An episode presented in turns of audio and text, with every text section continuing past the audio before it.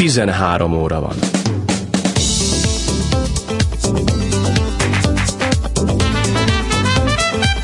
X generáció. Nádas Györgyel. Szeretettel köszöntöm a kedves hallgatókat ezen az első adventi vasárnapon, mely egy kicsit borongós, meg hűvös is, de ígérem önöknek, hogy rendkívül tartalmas lesz a következő három óra. Elsősorban fölhívom figyelmüket a legfrissebb hírekre, melyeket már is prezentál nekünk hírszerkesztőnk Kis Balázs. Az RTVS hírei.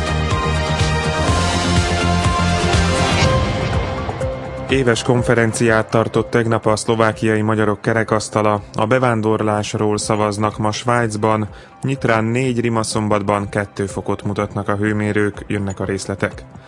Nagymegyeren tartotta tegnap éves konferenciáját a szlovákiai magyarok kerekasztala. Az eseményen a szlovákiai magyar civil szervezetek jelentek meg és vitáztak a magyar közösség fontos problémáiról.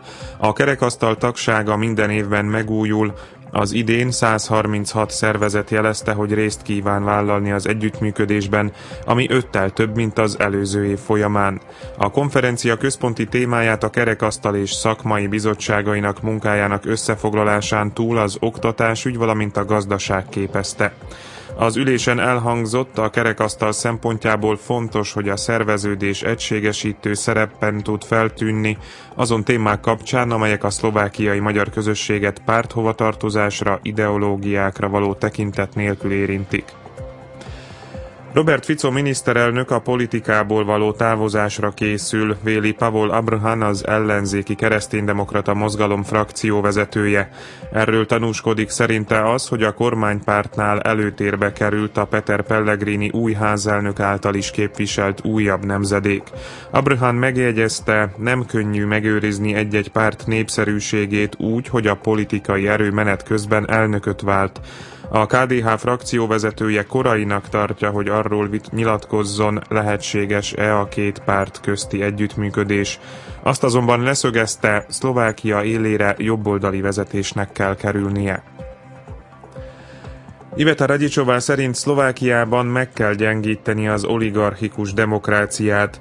A pénzpiacok és a politika közti összefonódások olyan közeget teremtenek, amelynek következtében lehetetlenné válnak a politikai megoldások, jegyezte meg az ex-kormányfő.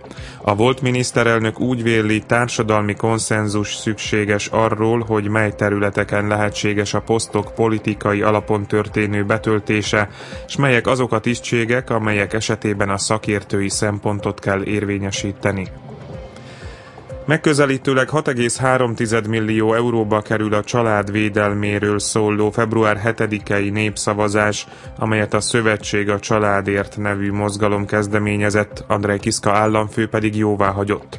A Szövetség a Családért mozgalom tagjai csütörtökön bejelentették, hogy amennyiben a népszavazás sikertelen lesz, újabb petíciós akcióba kezdenek. Ugyanarról a témáról legkorábban három év múlva írható ki újabb referendum. Népszavazás kezdődött ma Svájcban a bevándorlás korlátozásáról. Az Állítsuk meg a túlnépesedést, védjük meg természeti erőforrásainkat elnevezésű népszavazási kezdeményezés azt akarja elérni, hogy a bevándorlók éves számát a lakosság két százalékában korlátozzák. Így, ha az igenek nyernének a mai voksoláson, akkor csupán évi 16-17 ezer migránst fogadhatna az alpesi ország. Ez mindössze az egynegyede a jelenlegi számnak. Parlamenti választások kezdődtek ma Moldovában. A szavazásra széles körben úgy tekintenek, mint az Európai Unió és az orosz párti erők közötti küzdelemre. A választások előtti közvéleménykutatások azt mutatták, hogy a parlamenti választásokat az unió párti erők nyerik, de kemény alkuk várhatók a szavazás után. A választáson 20 parlamenti tömörülés és 4 független jelölt indul. A voksolás előestéjén kitiltottak egy orosz barát pártot a parlamenti választásokból. A lépést Moszkva bírálta. Moldovában mintegy 2,7 millió állampolgár jogosult a szavazásra. Időjárás. Országszerte felhős, nyírkos időre lesz kilátás, főként a délnyugati régiókban alakulhatnak ki kisebb eső